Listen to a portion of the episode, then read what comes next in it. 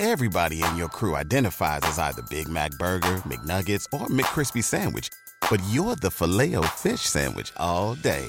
That crispy fish, that savory tartar sauce, that melty cheese, that pillowy bun. Yeah, you get it.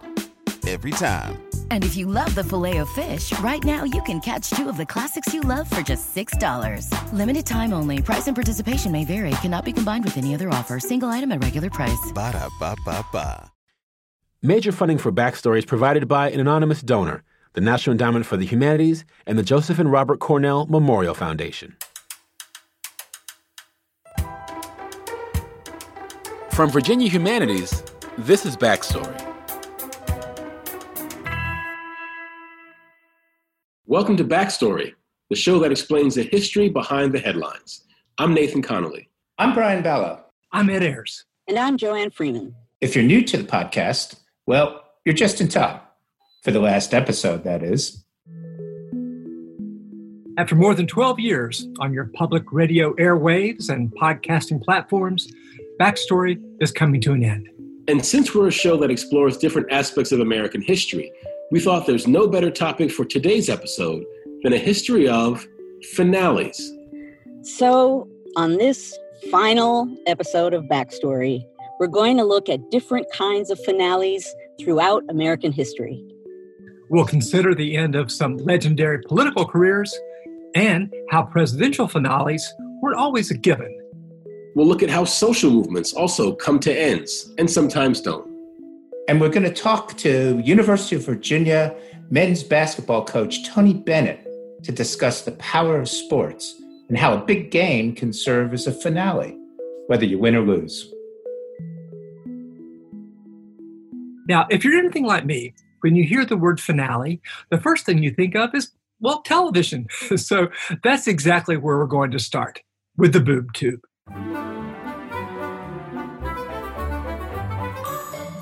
After all, television finales from Seinfeld to The Sopranos have become cultural touchstones. They're major television events that are debated for weeks, months, and sometimes even years later. But television finales weren't always the norm. In the early days of television, shows just kind of disappeared. So you have to know you're going to end in order to have a finale. Jennifer Keishin Armstrong is the author of several books about television, and she says there was a time when popular series like Gilligan's Island simply went off the air without any sort of conclusion. Hold on a second, Ed. Are you saying that Gilligan is still on that darn island? It's quite possible, Brian, even though I'm thinking that Professor was not only quite attractive, but also quite sharp. I like to think he got him off the island. But yes, Brian, you may be right. There was no finale for Gilligan's Island or many other shows like it, so he may still be there. Now, Jennifer says a lot of this had to do with technology. Shows like Gilligan's Island were standalone episodes each one a little gem of sitcom perfection. you didn't have to be a regular viewer to understand what was going on. That's because without a way for people to record their favorite show, TV execs couldn't guarantee that viewers would be able to catch every single episode. This started to change in the 1960s as some serialized dramas entered the television scene. But some of the most memorable finales, shows like MASH or The Mary Tyler Moore Show, were comedies, not dramas. So I asked Jennifer, when did finales for popular sitcoms become the norm?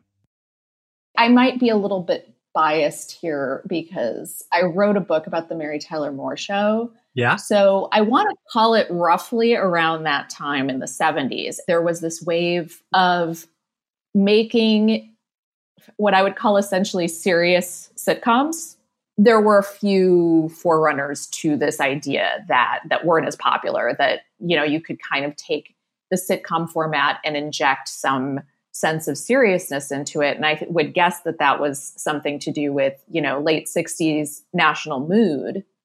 And so they started to have where yes we could laugh a little bit but they're also addressing issues. And i think with that taking sitcoms a little more seriously we start to get into this idea that you might be interested in its finale. And in the case of the Mary Tyler Moore show, they from day one all the way through to the end really were into having like creative control over their show. And it was produced by Mary's production company overseen by her husband Grant Tinker at the time. And he was a real pioneer in kind of this idea of taking TV seriously.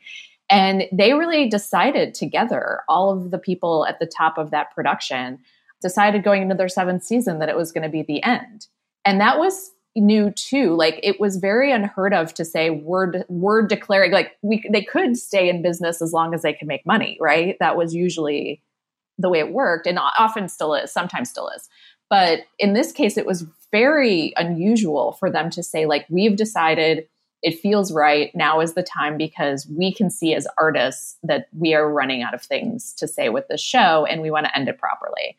And mary tyler moore was still really popular when it went out right exactly. And this is where we start to get into this idea of going out on a high note. As you go forward in history i mean lots of creators we'll talk about this as you go forward like the almost anxiety of like figuring out the exact right time. I remember talking to michael patrick king who was the executive producer of sex and the city and him saying like his nightmare was to end up on one of those lists that says like why is this show still on? And so you start to kind of want to get that exact moment where you're not leaving too much on the table but you you know, people still care and you can make a real statement with your finale.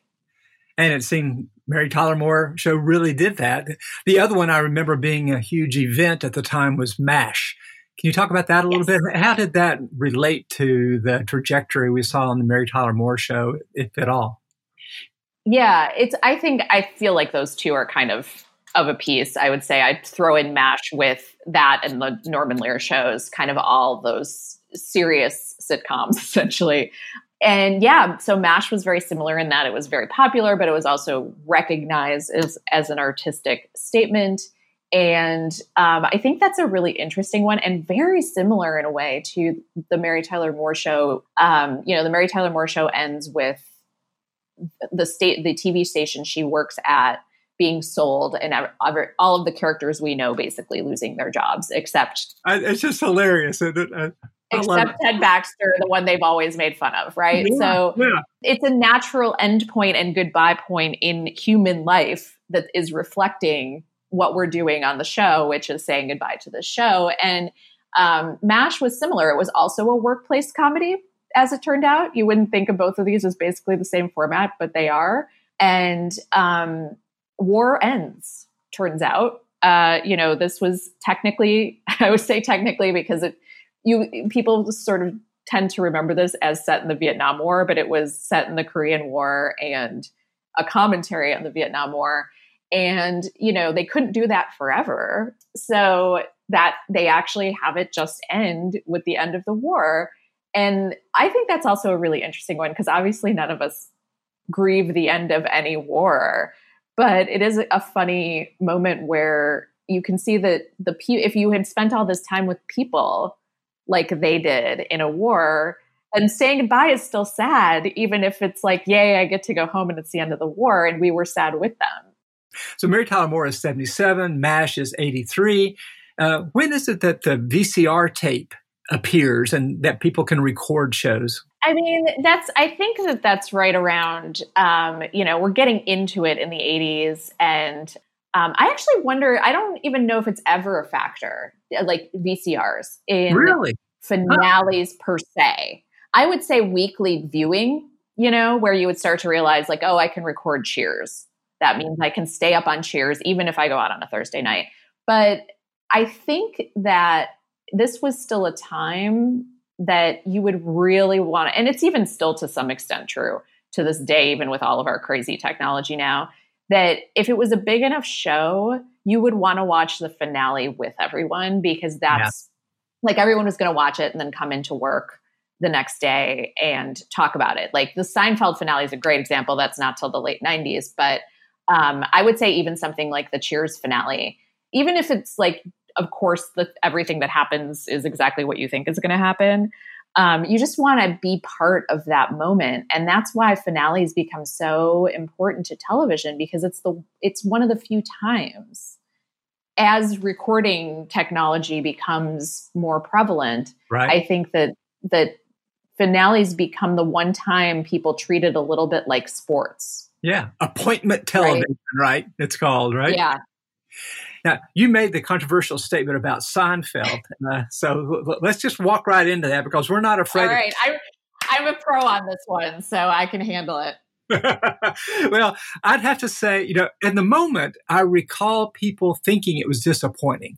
And so mm-hmm. when we were talking about doing this this conversation, I thought, well, gee, you know, that was somehow let let things down. But in preparation, we went and watched it again, and it's darn good. So, am I right in remembering that people at the time were a little critical of it? Oh my goodness, that is a vast understatement. I mean, it is it's hilarious by modern times for a bunch of reasons. One of which just is like given our news cycles right now to see the way people were freaking out about this stupid finale is hilarious. It was a good we were having good times back in the late 90s when we could get this worked up about a sitcom finale. People were angry at that finale and I have a very similar reaction to you. So I wrote a book about Seinfeld. You know, I have an entire chapter in the book about the hype leading up to the finale, the way that you know, there were like paparazzi trying to scale the walls at the studio to get a glimpse of what might happen.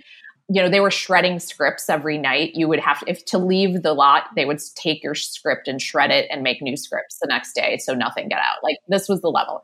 And it was one of these two hour extravaganzas and people were so angry. And I, when I revisited, I had very similar experience. Like I loved it. I think it is a piece of art that stands on its own. I think it makes a statement. I really admire when at least they try to do something interesting. And certainly Larry David, who came back to write the finale of Seinfeld, he had left the show for a while, but he came back to do this. Um, he is known for making statements. He did it with this. It feels very of a piece with his vision. And it's dark.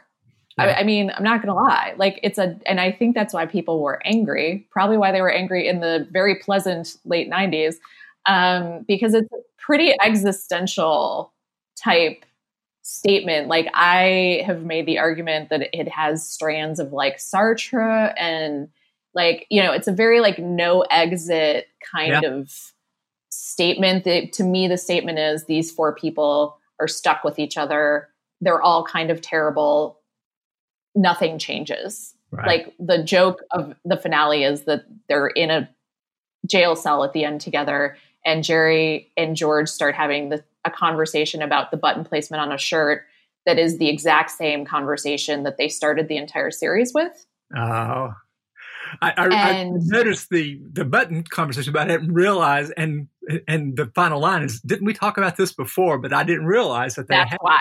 That's oh. why. And then there's this beautiful, as they have that conversation, there's a tracking shot out away from them that just shows them like shrinking in the frame.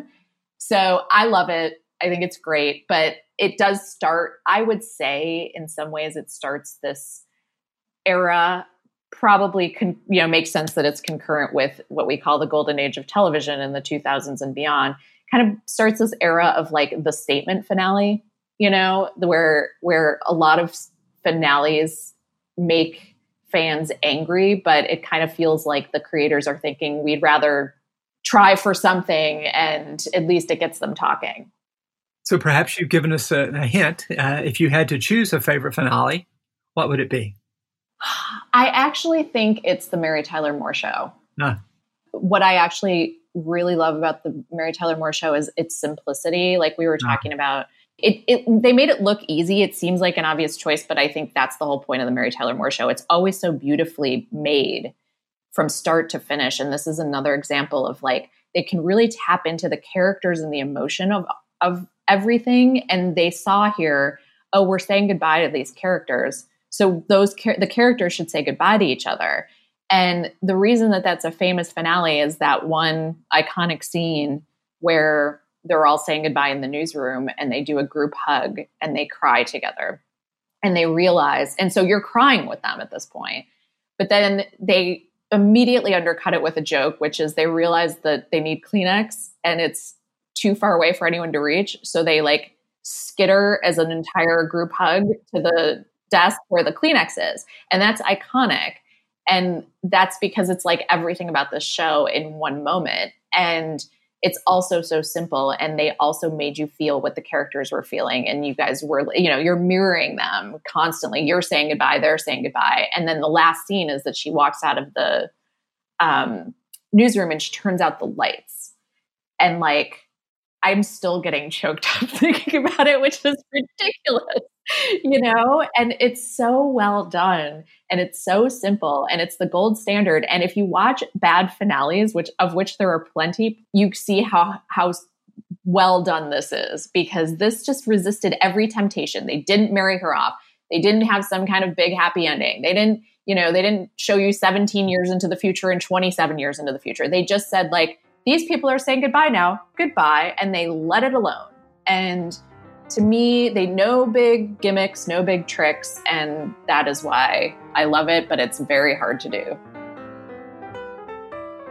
Jennifer Keishin Armstrong is the author of several books, including Seinfeldia, How a Show About Nothing Changed Everything. She's also written the history of the Mary Tyler Moore Show.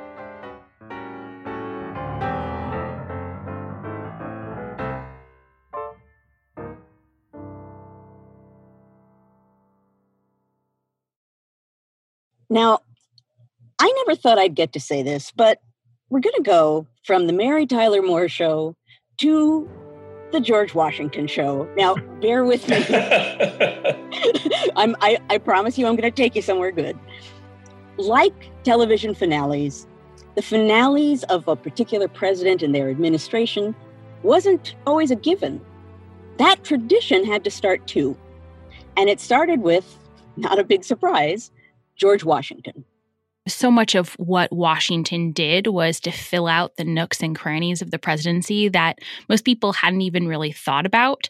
Lindsay Chervinsky is a presidential historian. Article 2 is is relatively short. There's very little written down and so the day-to-day acts of governing were all sort of to be decided and he had to really figure out what those were going to look like once he was in office and of course leaving office is a huge part of that because until he had done so there really wasn't a history of peaceful transition of power. Lindsay says Washington thought a lot about what that transfer of power should look like. Or, in other words, the best way for the George Washington show to end. Typically in Europe, when there was a transition of power, it was because someone had died or someone had lost their head. And that was obviously not the model they were going for. And so he was very attentive that this process had to happen while he was alive in order to set a precedent for what that would look like for there being another election while the current president was still alive and in office, for how that sort of transition would work and the respect that would transition from one person to the next, or in some cases not, as depending on who was in office. And um, so he was he was very thoughtful about those details. And while he didn't usually publish all that much in the newspaper. He wasn't constantly writing things and having them, you know, submitted anonymously. He felt like this was an opportunity that he could speak to the American people directly and explain why this moment was so important and then also try and kind of convince them of the things that he felt were going to be key issues going forward. So, what does he decide to do in saying farewell? Well, he he makes a couple of decisions. First, he announces uh, significantly ahead of time so that there is it is not a surprise to anyone when the election comes up, and there's sort of time for people to process this transition. He then takes the opportunity to sort of directly address the American people about what he sees are their strengths and also the potential challenges the nation had going forward. And that's very unusual for him because he, of course, had given his, you know, sort of inaugural addresses where he was speaking to Congress, but that was really speaking to Congress. And he he very rarely had the opportunity to speak directly to the American people. So, Lindsay, describe for us what the farewell address was. How long is it? You know, basically, what is it saying? Sure. So the farewell address was basically a letter that George Washington wrote to the American people. And it was published on September 19th, 1796. So the last fall Washington was in office. And it was basically his way of saying publicly to the American people, I am retiring, I am not accepting a nomination again. And then an opportunity for him to share what he felt were sort of the strengths of his time in office as well as the challenges that still face the nation. So, most famously, he warns against partisan or sectional divisions. He really is trying to encourage the American people to see what they have in common, to embrace those bonds, and to see themselves as Americans and not as Virginians or New Yorkers or South Carolinians. His other big warning is against sort of any sort of foreign involvements.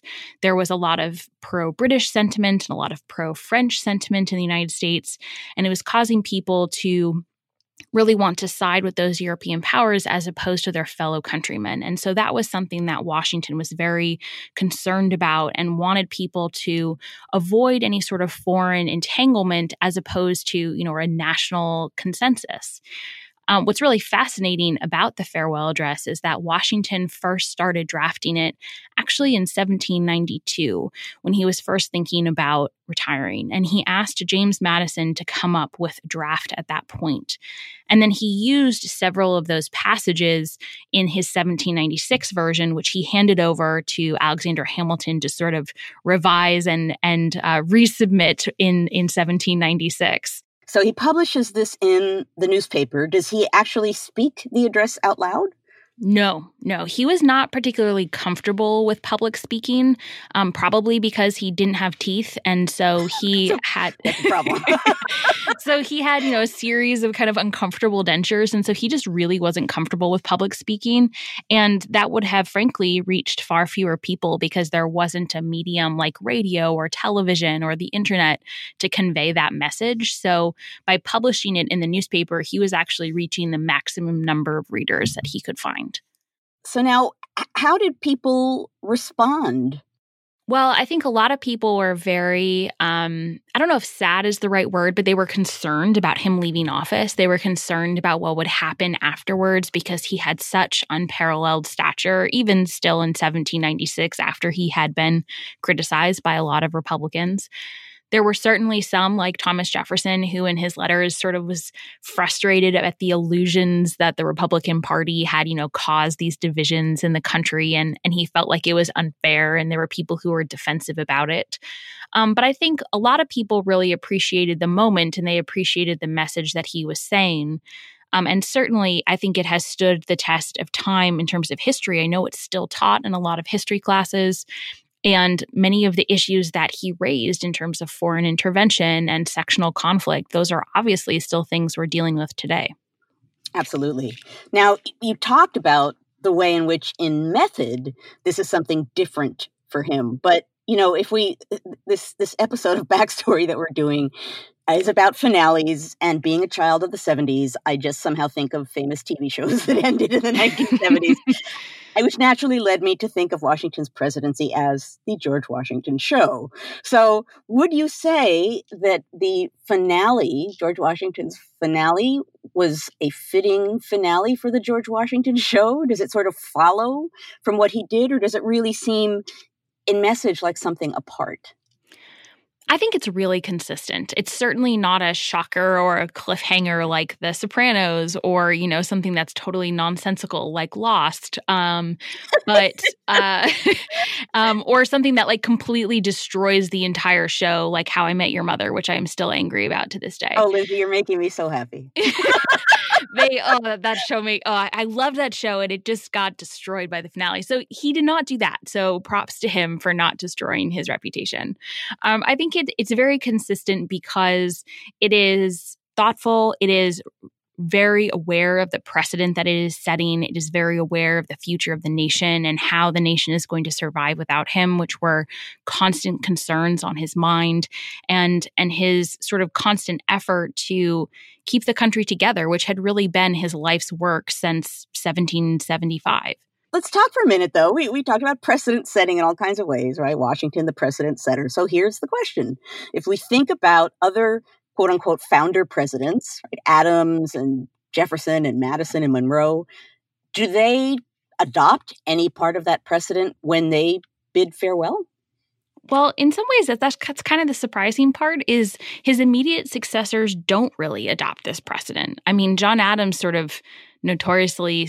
I mean, I, I love him, and the Adams family is such. I they're very close to my heart, but he kind of you know skulks. he skulks out of DC and you know is so annoyed that he lost that he just can't even handle it, and he leaves before Jefferson is inaugurated. So he doesn't really have this glorious finish. And I think that after that, there was this sense that maybe a farewell address because it wasn't the first might be sort of ostentatious. I mean, certainly the presidents gave their inaugural address and their final ones had sort of this ring to it in that they were wrapping up their sense of their time in office and their administration. But it wasn't until a little bit later where there, I think there were big turnover moments where we start to see some of these addresses that are sort of speaking to the American people. Now let's let's step back more broadly and just talk about presidential or political finales more broadly. Are there some that stand out to you when you take the long historian view?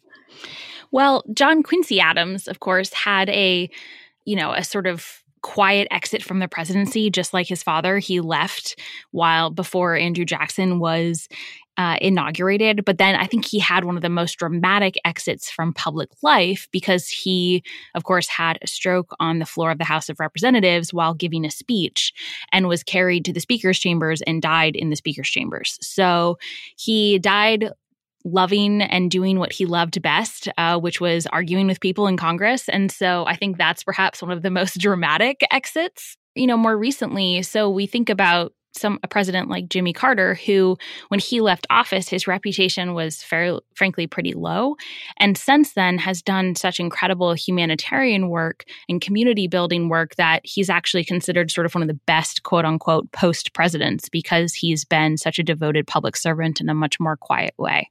Absolutely. So, given where our conversation has taken us thus far, what do you think makes for a, a memorable finale. If you're talking to a president and saying, okay, here's what you got to keep in mind for a, a, finale that will work, what might you say?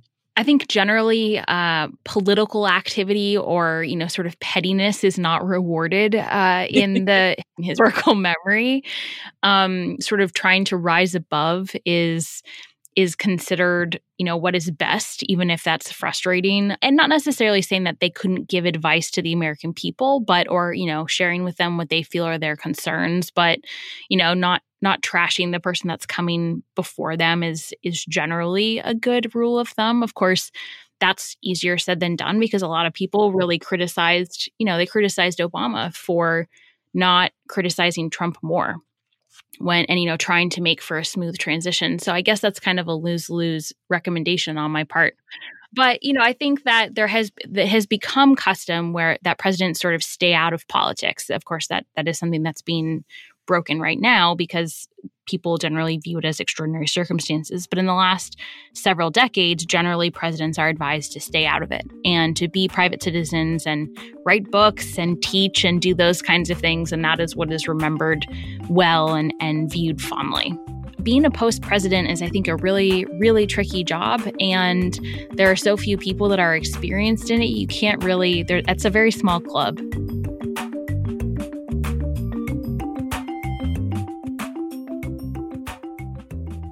Lindsay Chervinsky is the author of The Cabinet George Washington and the Creation of an American Institution. She's also a senior fellow at the International Center for Jefferson Studies.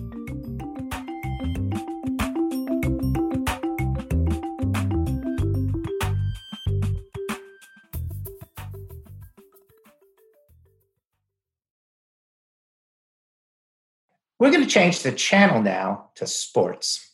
Every season, no matter the sport, always comes to an end, whether you win the big game or endure a heartbreaking loss. And you have to be able to handle the outcome either way. Tony Bennett is the coach for the men's basketball team at the University of Virginia. He's been the coach of the Cavaliers for 11 years. Before that, he coached at a couple of other universities and played professionally for the Charlotte Hornets in the early 1990s. So that's all to say, Coach Bennett has been dealing with wins and losses for a while now. We always say, you know, you have to be able to kind of treat success and failure as imposters or winning and losing and and deal with them in certain certainly the same way. And that's why you hear so many business leaders, coaches, teachers, whoever talk about a process oriented approach. You know, you you can't always control the outcome, but you know, you can control the process and the ability to to be in the moment and enjoy the process. Um, that's why I always talk about the joy of competition and um, you know celebrating that. But there's a process that leads up to it. Coach Bennett also knows a thing or two about big finales, both good and bad. In 2018, the Cavaliers entered the NCAA tournament as a number one seed. But they lost in the first round of the tournament, something that had never happened before to a number one seeded team. The next year, though, the Cavs bounced back in a big way and won the NCAA National Championship. And now, this year's season delivered its own share of dramatic finale. In March, the NCAA decided to cancel the remainder of the basketball season due to COVID 19. So I asked Coach Bennett, what was it like to lose out on a chance to finish this year's season? Well, maybe this is selfish, but I, I thought about this a lot. Like, if this would have happened last year with the group we had, you know, I, I, just I put myself in that spot with here we had lost to UMBC. We were, you know, had a good year and we really wanted to get another chance at the NCAA tournament. And if this announcement would have been a year previous, I said, oh my gosh, you know, I, I kind of dwell on that and I think about how it affected. There were some really good teams, the Dayton's, um, San Diego State's kind of teams that you just get that only come along once and so often. And when you get the news that it ends, it's heartbreaking. Now, for us, you know, I look at our we we had won the national championship the previous year, and that team was pretty much gone. But I was excited because we had won eight or nine games in a row, ten of our last eleven. We were really trending. We were healthy going to the tournament. So there's so much excitement. All right, ACC tournament, and then the NCAA tournament. And with our experience, there was again that eager optimism and so when we heard that it was canceled, never has this happened in sports, obviously. Um, and it was different. You didn't even get the chance to compete. You know, it was just you um, you didn't lose. You just it was taken out of your hands. And sometimes it's a little easier to deal with it if hey we lost.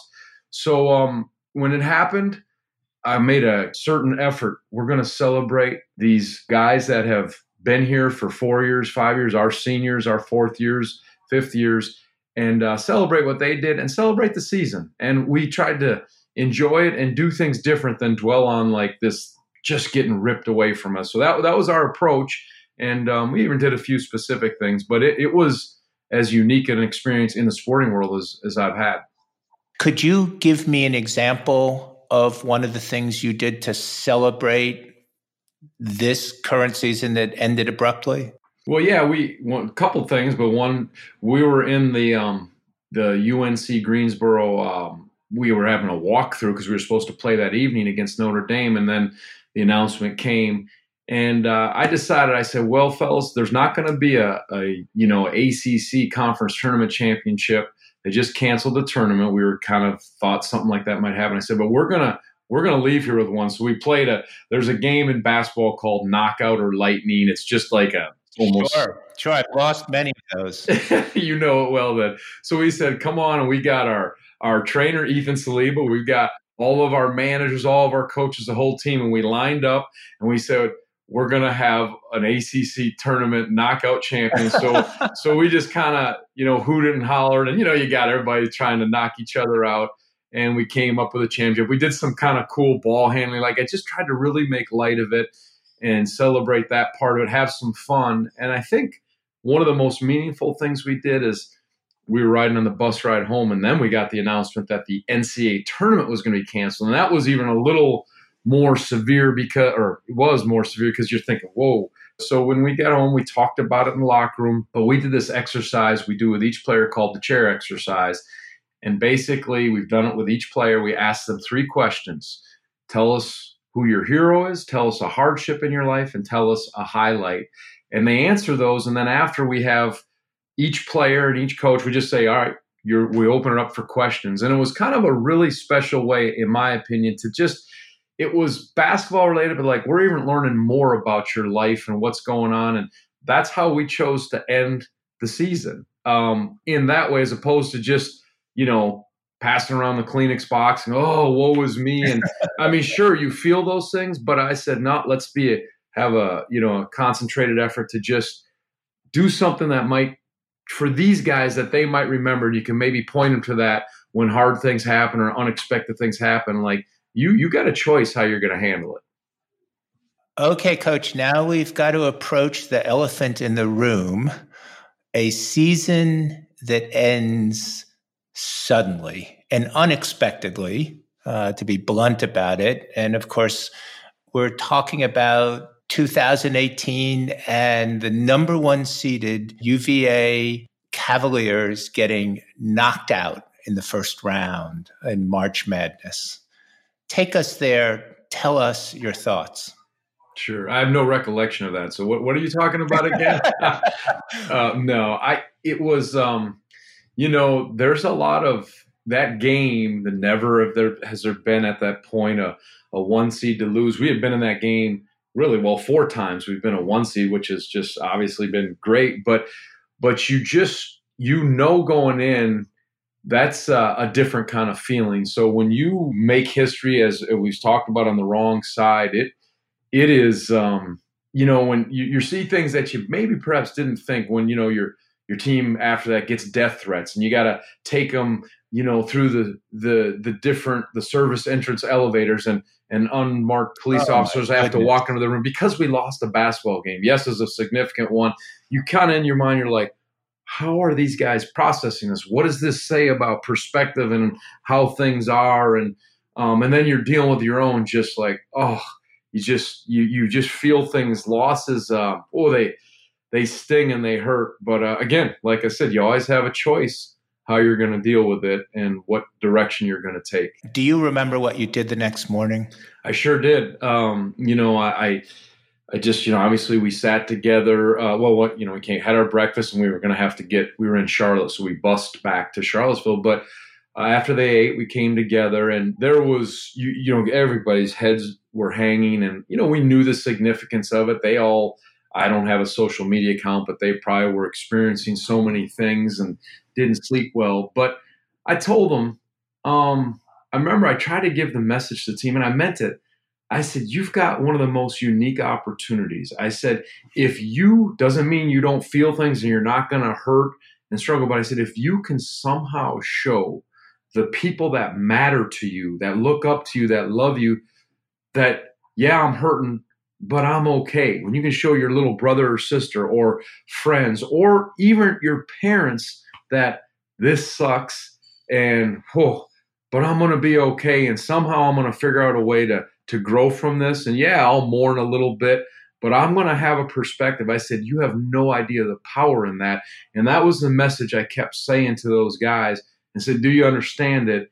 And, um, and was trying to be so intentional about that because you can wallow in self pity and it can take you to dark places and you got to go through those. But it's just, it, it's I worried about that because again, no one had ever experienced it. Again, in college basketball, we're not talking life and death. We're not talking significant things beyond it. But in the sport and in your own perception and your own mind, especially younger people that hadn't experienced that, it's a lot. So that that was the message to them and acknowledge that this is gonna this is gonna sting, but we're in control. And and you know, it was it was even intentional right from the moment we had to go to the podium. I took Ty Jerome and Kyle Guy, and I said, and I didn't let the seniors, you know, talk about it was Devon Hall and Isaiah Wilkins at the time. Usually the old the seniors go to the podium after uh, you know, the last game.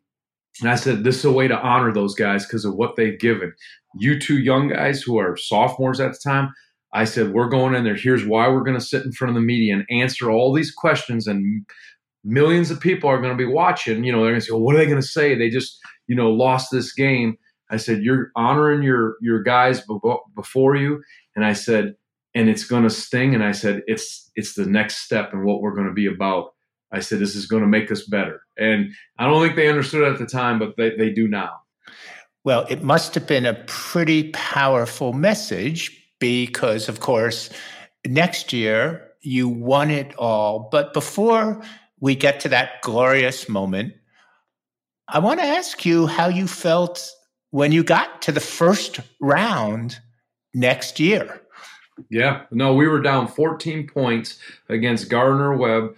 Here we were a one seed. We had a great year. We had to answer that question over and over all year. You know, great, but what about when you get to the tournament?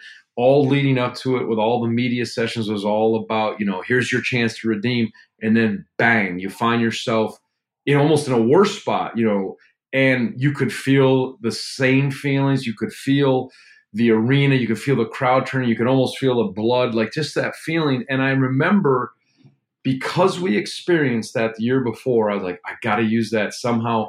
The way I dealt with them at halftime, the way I even told my coaches how we are going to deal with them.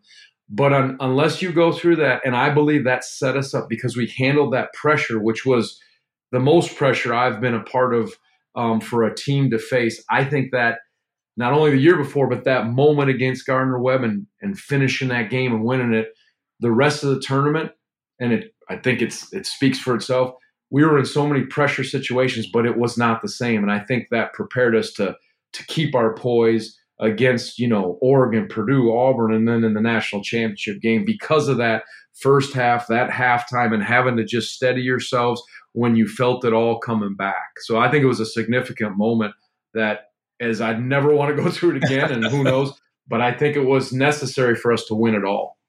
So tell me how it felt when you won it all. I mean, you know, it was um, my first.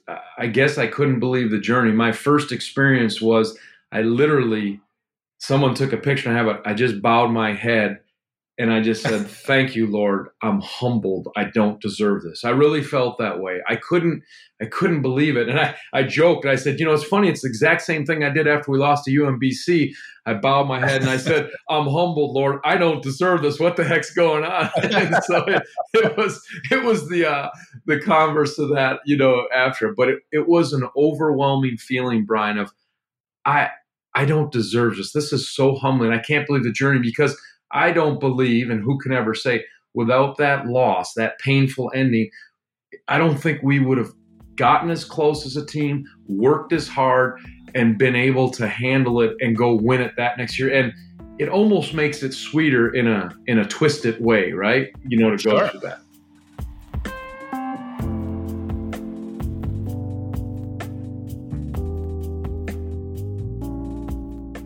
Okay, coach leaving the national championship aside, what is the most memorable finale in any genre in your life? It could be the last episode of a television show.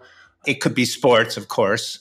What what is the most memorable finale in your life aside from yeah. the national championship? Well, my kids have for about the fifth time in a row watched the Office. So maybe the finale of The Office, they can't get enough of that. so that's theirs. But no, for mine, um, as you were asking that question, the most significant finale in my life, you know, personally, um, and, you know, again, I guess from a sports standpoint, it was um, when I knew I was done playing the game uh, of basketball. That was significant because I had played professionally and I knew I couldn't go on anymore. I just didn't it, my body couldn't and that was um that was humbling in itself so that was pretty significant. I apologize if i'm getting too personal but how did you know when did you know? When did you know it? You, you'll laugh but i remember when i decided i have to stop playing you know half court basketball in the gym at uva i just my body just couldn't take it yeah i my story is a little unique. I had played for three years in the NBA and had a, a, surgery, so I decided to go overseas to get back in shape and see if I could, um, you know, make a return. And I just physically, I think I had beat up my body so much. And you know, I some people are blessed they can play forever. I just knew I can't do this at the level to play, and I knew my time was done. And I mean that was like you know, I was one of those obsessive kids. I from little on up played, dreamed, had dreams, spent more time. My father was a coach, and I just remember kind of like basically deciding that like any any career that ends that's a lot because you're stepping into a realm of great uncertainty i didn't know if i wanted to coach yep.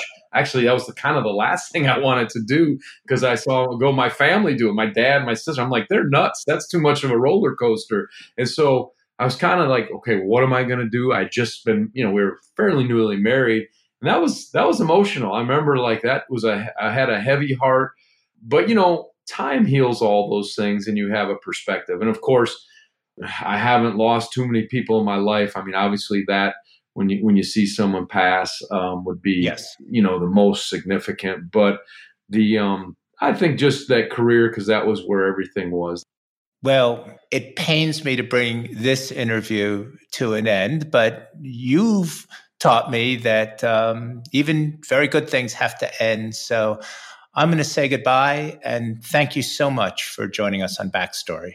Um, Brian, thank you. And I always quote this proverb, and it says this A desire accomplished is sweet to the soul. And obviously, for the years you guys have been doing, you know, your show, um, you've accomplished something great. And I think that's a, it, is sweet to the soul. And as you said, all good things come to an end. So um, thanks for having me on and, and congratulations and, and what a what a journey you guys have had and just informing people. So thanks for letting me be part of one of your last shows.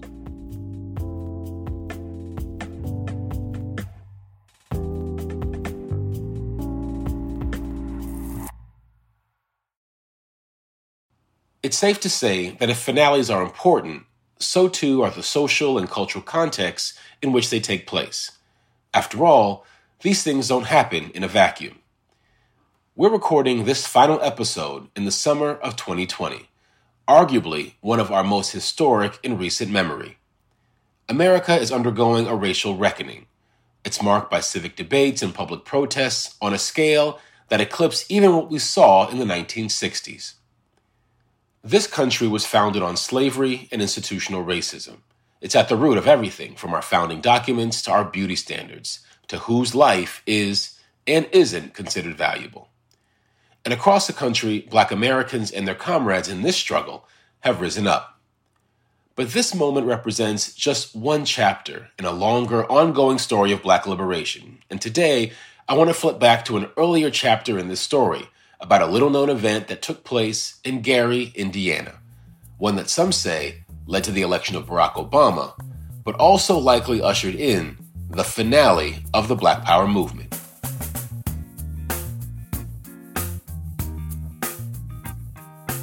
To tell this story, we have to start in the mid 1960s. Black Americans had defeated racial segregation and secured the right to vote through major pieces of federal legislation. The number of black elected officials was rising across the country. But by the end of the decade, some observers had begun discerning a sharp split between more mainstream integrationist black leaders, like politicians in the newly formed Congressional Black Caucus and the radical leaders of the Black Power movement, represented by folks like the poet Amiri Baraka. The nationalist must be the spine to the black nation, not some kind of weird projection off the side of his head going off at a right angle. The nationalist must be the spine of the body of the black nation. What the nation does, the nationalist must make him do a little better, a little faster. If it's slow, it's because we slow. In 1970, Kenneth Gibson became the first black mayor of Baraka's hometown of Newark, New Jersey. Baraka and other black nationalists wanted Newark to be a model of black power throughout the country. In Newark, when we greet each other on the street, we say, What time is it? We always say it's nation time. We say, What's going to happen? We say, Land is going to change hands. Say, What time is it? Nation time. And What's going to happen? The land's going to change hands. How you think about that? That's what it's about.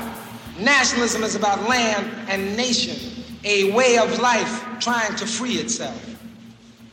So the next time somebody asks you what time is it, you tell them it's nation time, brother. You know, black people beginning to be feel proud of themselves, beginning to value black institutions, and beginning to value things that they own and operate. This is Leonard Moore professor of history at the University of Texas at Austin. He says that Black Power was about self reliance, a call for Black people to come together and do things for themselves. You think about LA, Cleveland, Detroit, Chicago, Philly, you know, these people were integrated in theory and they had the right to vote. So for them, there were no there were there were no legal barriers. To them, there was a lot of structural stuff, and they thought that the best way to handle that is not necessarily to demand anything out of white people, but in many ways to build up their own institutions and to build up their own community. In the end, the mayor of Newark wasn't radical enough for Baraka's taste. Many black nationalists believe black elected officials used black power to get elected but then distanced themselves from the movement once they were in office. Many of the so called black nationalists were very critical of black elected officials, you know, and I remember, you know, uh, I think it was Clay out of Missouri, uh, I think Congressman Clay out of Missouri, somebody said, you know, Amiri Baraka can criticize me all he want, but you know, but I was elected from an all-black district by about 300,000 black people. So the argument that the representatives would make is that they were representative of the community. I, I was elected by all black people, so there's no way you can you can question my blackness. This infighting was becoming a problem for black political progress.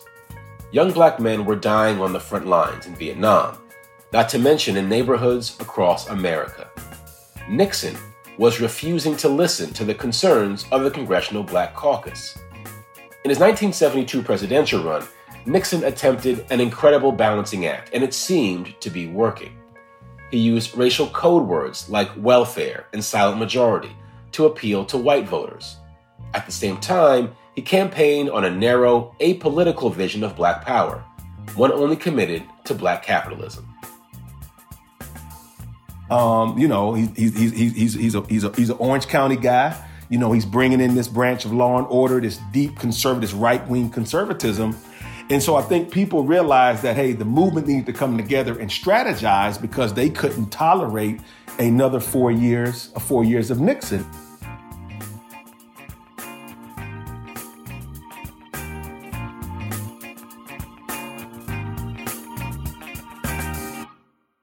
It seemed clear.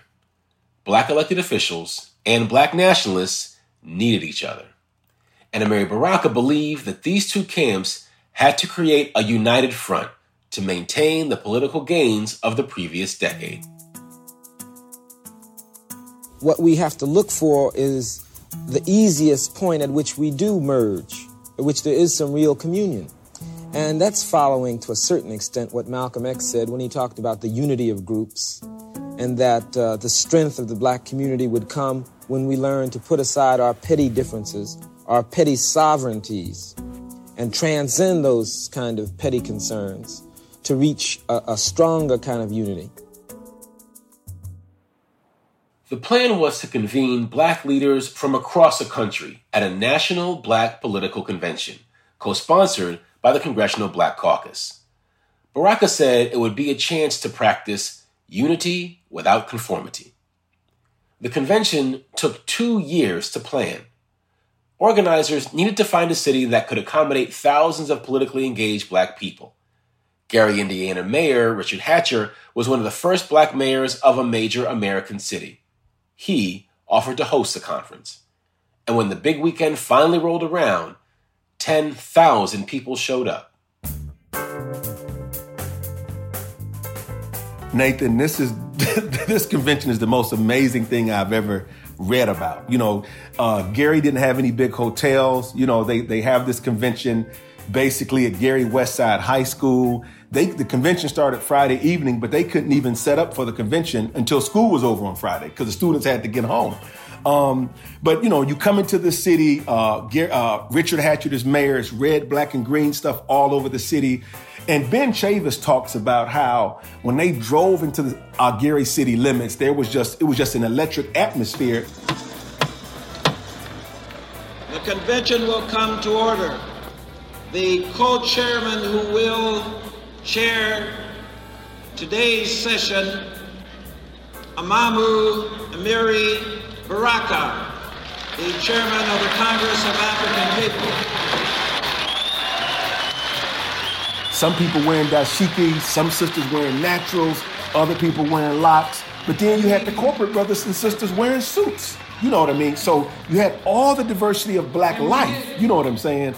But everybody's there together, you know, trying to minimize their differences and try to get, uh, you know, like I said, get on a common accord uh, to, you know, to create sort of a black agenda. Moore says it was the first time that almost every facet of the movement was present under one roof. There were integrationists, nationalists, Democrats, Republicans, students, capitalists, and feminists, Marxists, pastors, athletes, gangsters, labor leaders, community activists. And although the sense of camaraderie was a success, the actual business of the convention was less successful. To think that we could come together over three days and plot out a strategy for 25 million black folk, you know, it's just ambitious. But you see issues from the start. Many nationalists wanted to break from the Democrats to form an all black political party. And that was something that black elected officials just couldn't agree to. You know, uh, I got the Democratic Party support me. I got some white support.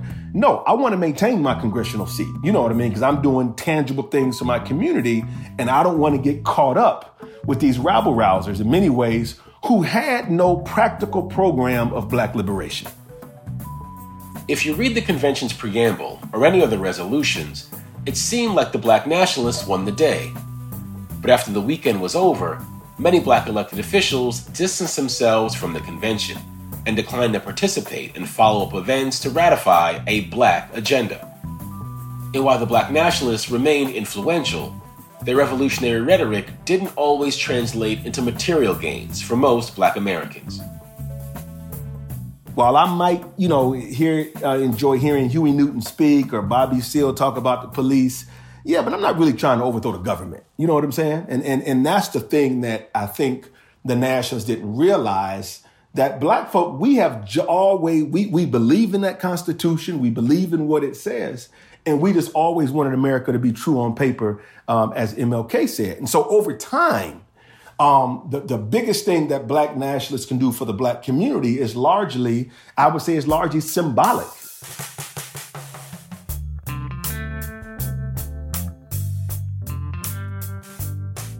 Moore says the Gary Convention was the finale for black nationalism as a viable political force. By the mid 1970s, Amiri Baraka had distanced himself from the movement, and almost all the major black power organizations had fallen apart. But the Gary Convention was also the beginning of something for a lot of people.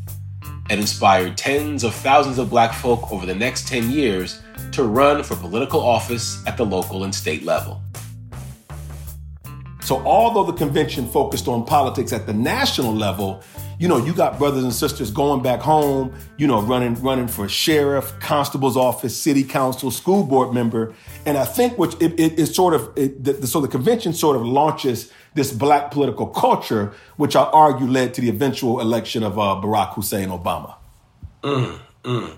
So, so for you, the, the the seventy two convention in Gary is significant because it set Black America on a particular course.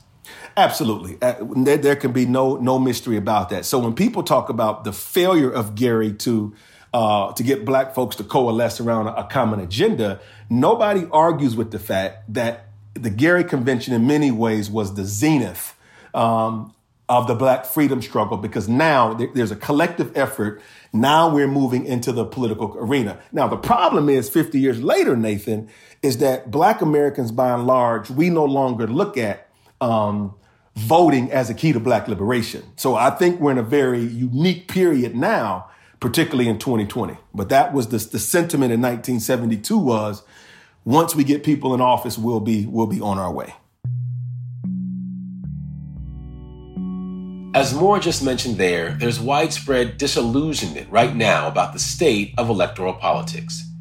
But just as 1972 was the end of one thing and the beginning of another, he thinks a new generation of black activists might be on to something big. We have reproduced these, these political elite structures in the black community where we have congressional districts basically just being handed down to people who haven't earned it. And one of my frustrations with the, with the existing caucus, and, and this may sound bad, and I don't want to come across as disrespecting my elders, but quite frankly, some of those people have been there for decades and it's time for them to go. You know? Um, I respect John Lewis, but we have to move on from Selma. Selma was 55 years ago. You know what I mean? And we have to move on. And, and what encourage what, what I like about this younger generation is that they are courageous, that they are brave. And I think, you know, I think I think that the younger generation is making, you know, people in my generation, we're embarrassed because I don't think we had the courage nor the tenacity to really challenge the power structure like they have.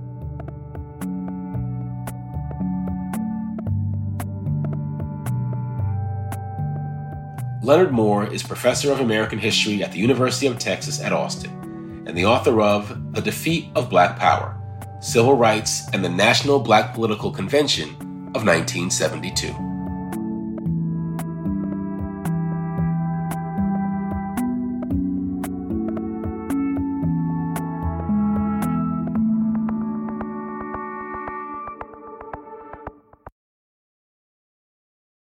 So, throughout the history of the show, the thing that we've all looked forward to is just making stuff up. We, we call it the riff, right? But what it means is that we're just kind of unharnessed. We can say anything.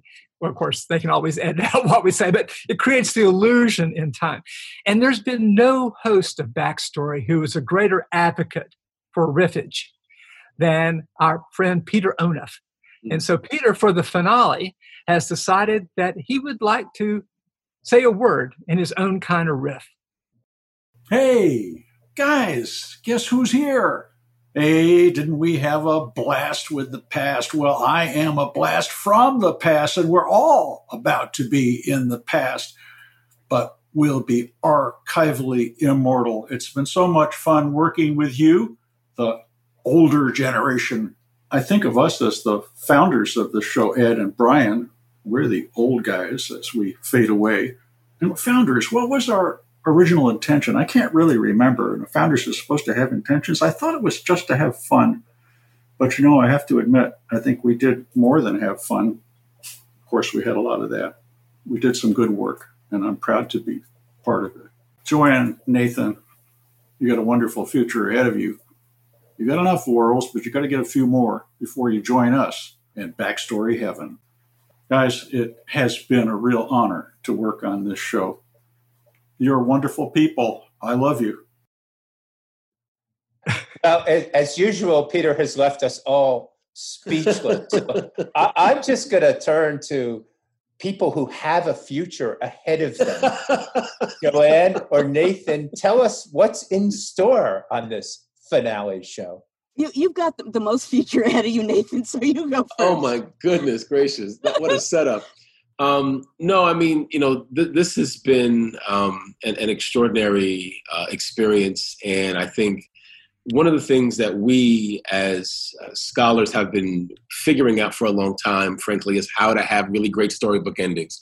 Um, and histor- historians in, in, in, a lot of ways. We don't like things that are wrapped up in a bow. We like to kind of leave complexity and ambiguity on the table and just kind of step away with all the Lego pieces scattered everywhere, right? Drop um, the mic. drop the mic.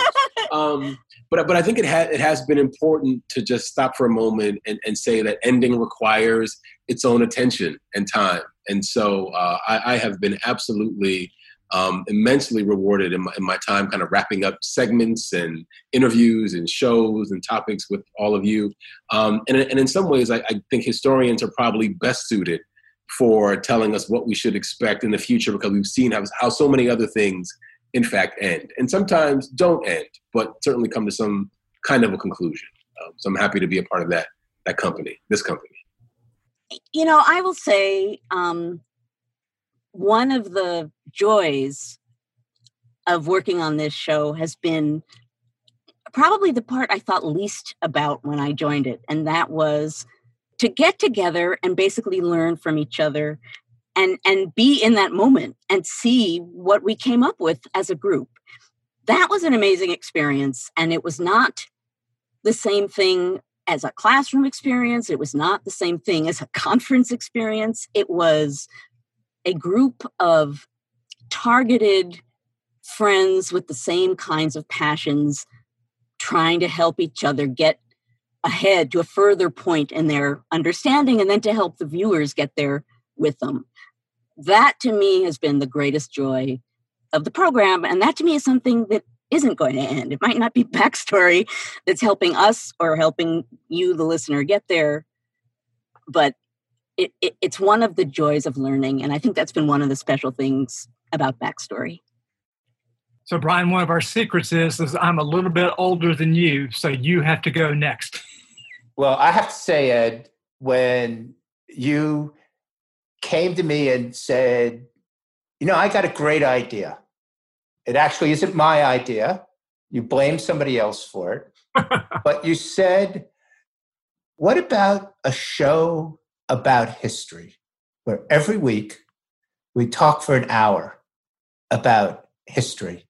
That just seemed like the most ridiculous idea that I'd ever heard.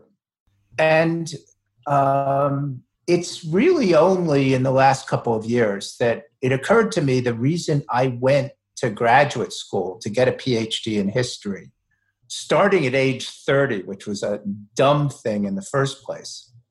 The reason I did it is I wanted to work on something my whole life that I would never figure out. Mm. And as all of my hosts, co hosts can attest to, I haven't figured it out. I haven't even come any closer and I've always hated that expression. It's the journey, uh, you know, and I, I it just, but weekly getting together with you guys and trying to figure it out and never quite figuring it out, and then hearing from our listeners, um, either on call ins or, you know, you, the listeners, forced me to learn how to use social media. Hearing what you have to say uh, you guys helping us figure it out, our producers, our technical people, helping us figure out how to even broadcast and then podcast. It's it's everything that I hoped for when I went to graduate school in terms of working on a life's project, never figuring it out, but truly enjoying the process of trying. All of you guys are good, and I knew it was a mistake to go last. I should have factored that into my manipulative strategy to this thing. But as the oldest person here, I will use my seniority to wrap up at least my own perspective on it. The thing is, is that I've discovered making the show that history has no finale. It has no boundaries. It has no edges. If you told us at the beginning in that absurd conversation that Brian and I had, uh, hey, here's the idea for every week for 12 years, you're going to find something new about American history to talk about for an hour. Um, that would have seemed completely preposterous. Um, and yet, we have. There is no exhausting American history. There is no edge or boundary to it. And one of the glories of doing this for over a decade is that the field itself is just proliferating with new perspectives, new people. There's so much wonderful new talent. And things that you think might be settled turn out not to be. And that turns out to be a good thing. It turns out, too, that history doesn't have an edge in the people who are interested in it. We've talked to people all the way from children to people even older than Peter and Brian. Uh, that people are interested in all kinds of subjects that they didn't think they were interested in one of the things I'm proudest of is that we kind of persuaded people really, come on, listen to this episode too. I know you think you're not interested in it, or there can't actually be a history of the color green. So the idea that you cannot exhaust American history. Sometimes we exhausted ourselves and sometimes exhausted the, the, our listeners. But the fact is, is that American history will always require rethinking, reimagining, and further conversation. So for me, this has been kind of an opening of the door of what history could be in so many ways. And I don't feel like that door is closing behind me. I feel like I'm going to take what I learned here, try to find new places to connect with people, and uh, it's going to be one of the many great gifts of all of this. So when we began the show, there was really nothing remotely like it. Uh, we're doing on NPR, then podcasting. Now there's lots of podcasts. Now lots of people have seen mm-hmm. how great it is to have this combination of intimate conversation and broad reach. So there are other people making other podcasts now. Uh, what advice would you give them? Um, I think for, for me, as somebody who was just new to this, um, we spent a, a, lot of time, particularly in, in the conversion from a, an NPR sound that had a lot of polish to it um, to something that wound up feeling, you know, much more unvarnished. And, and it's interesting that backstory, by virtue of historical events, now looks and feels a lot like much you know more streamlined smaller scale podcast right? We're all in our own individual rooms and closets and and kind of that that that, that sound is actually one that it may be the sound of the future in a lot of ways. Um, i mean i've, I've been so heartened to see frankly people being able to do history podcasting you know with one person and a microphone now i mean and being able to reach you know a large audience and so um, that means that in a lot of ways the, the richness of the work is gonna continue to grow. And, and if, if there is any advice in any of that, is to have fun with the form. I think we had a lot of fun with it, and we didn't try to have things sound canned. I think quite the opposite. Um, and so, if, if you, as long as you're not invested in creating something that sounds too overproduced, I think you can actually do something pretty incredible. I I want to add to that because um, I think one of the things that, that the show drove home for me, and it's related to what Nathan just said, um, is that historians can sound just like themselves and can react in the moment to what they're talking about and can make jokes and can be silly and can use their own self as part of what they're communicating. And I, I think when people tend to think whether it's about um, podcasts or radio programs, I think, as Nathan said, there's a a tendency to want it to be really polished but i think that's part of what we really had going for us was, was i guess this is going to come out wrong we weren't polished we were we were a little rough and ready in a good way mm. um that just shows know, how unpolished we are that you would say something like that. Ooh, that's a good one there.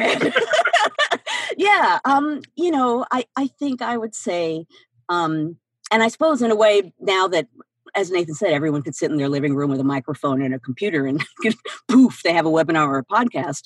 That mm-hmm. message might be driven home in a way that it now it doesn't even need to be mentioned. But um, I think history, when a lot of people think about history, they think about people pontificating about capital G, great capital T thoughts. You know, mm-hmm. I have great thoughts, and I think this show um, shows that you can have great thoughts on a human level mm-hmm. in a way that matters. And I guess that's what I would urge, if it's advice of any kind, people not to forget.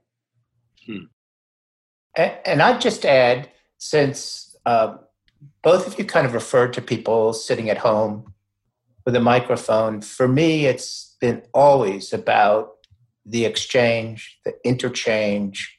I can't imagine doing something like this by myself. And I. I think that you know, when Backstory has managed to sing, it's sounded like a choir, uh, not like a solo mm-hmm. performance. And mm-hmm. this kind of riff is one example, but interviewing our guests and that moment when they actually get down to discoveries they've made if they're scholars or experiences they've had if they're what I fondly call the real people on the show. It, it's been that interaction that I think really distinguishes an intimate medium like podcasting.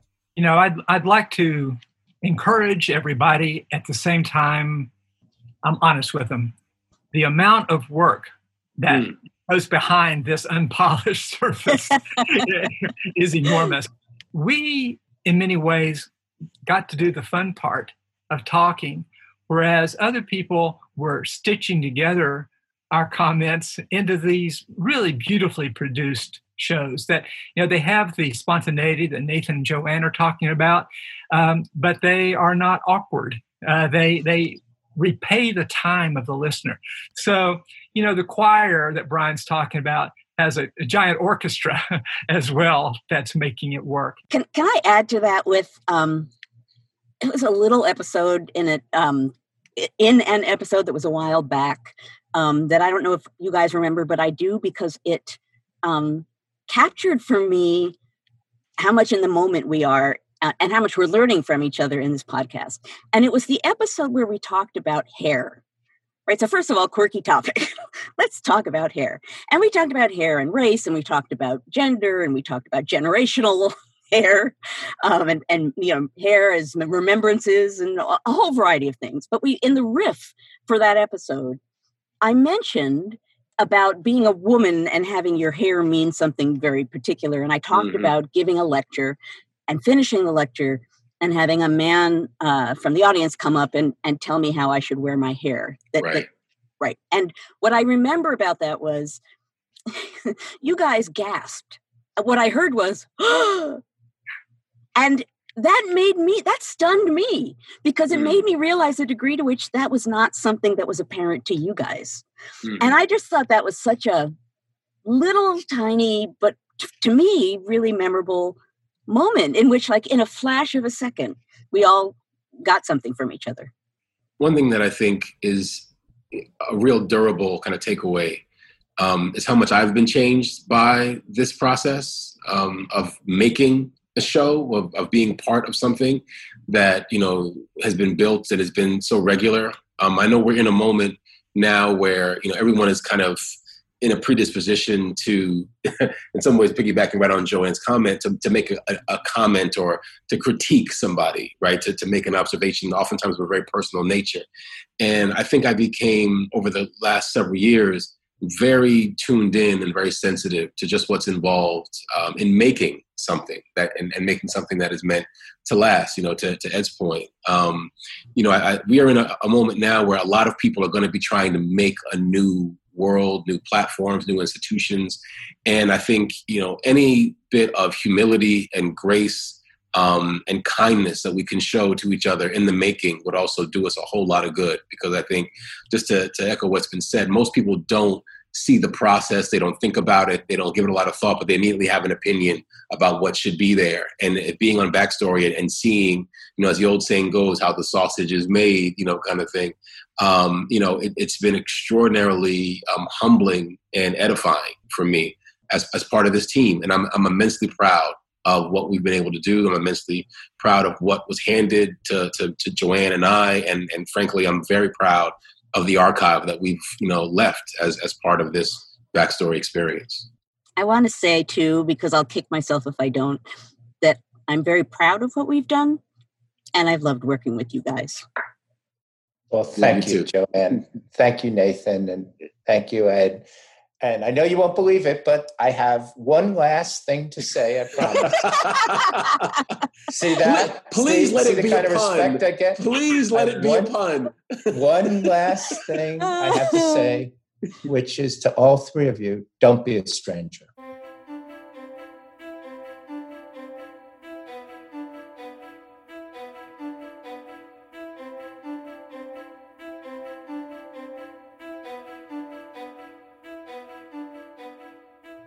So thank you. Thank you to the scholars who graciously shared their research, time, and insights with us. Thank you to the hosts and guest hosts. And thank you to contributors who introduced us to new topics and new ways of thinking. Thank you to producers, editors, digital strategists, researchers, and voice actors, past and present, who helped create, publish, and distribute episode after episode, week after week. Thank you to technical directors and audio engineers who helped make the magic of radio and later podcasting happen. Thank you to the custodians and caretakers who made sure we had comfortable offices to work in and studios in which to record. Thank you to Virginia Humanities, an anonymous donor, National Endowment for the Humanities, the Joseph and Robert Cornell Memorial Foundation, the University of Virginia, the Johns Hopkins University, the Arthur Vining Davis Foundations, the Tomato Fund, and all the other agencies that have supported the show for over a decade. Thank you to the teachers and educators who shared backstory in their classrooms. And lastly, thank you, the listener. Thank you for not only tuning in and posting on social media, but for your support, your encouragement, and your feedback. We have loved talking about history with you. And we hope you'll keep the conversation going. Because more than anything else, Backstory has been dedicated to the fact that history matters.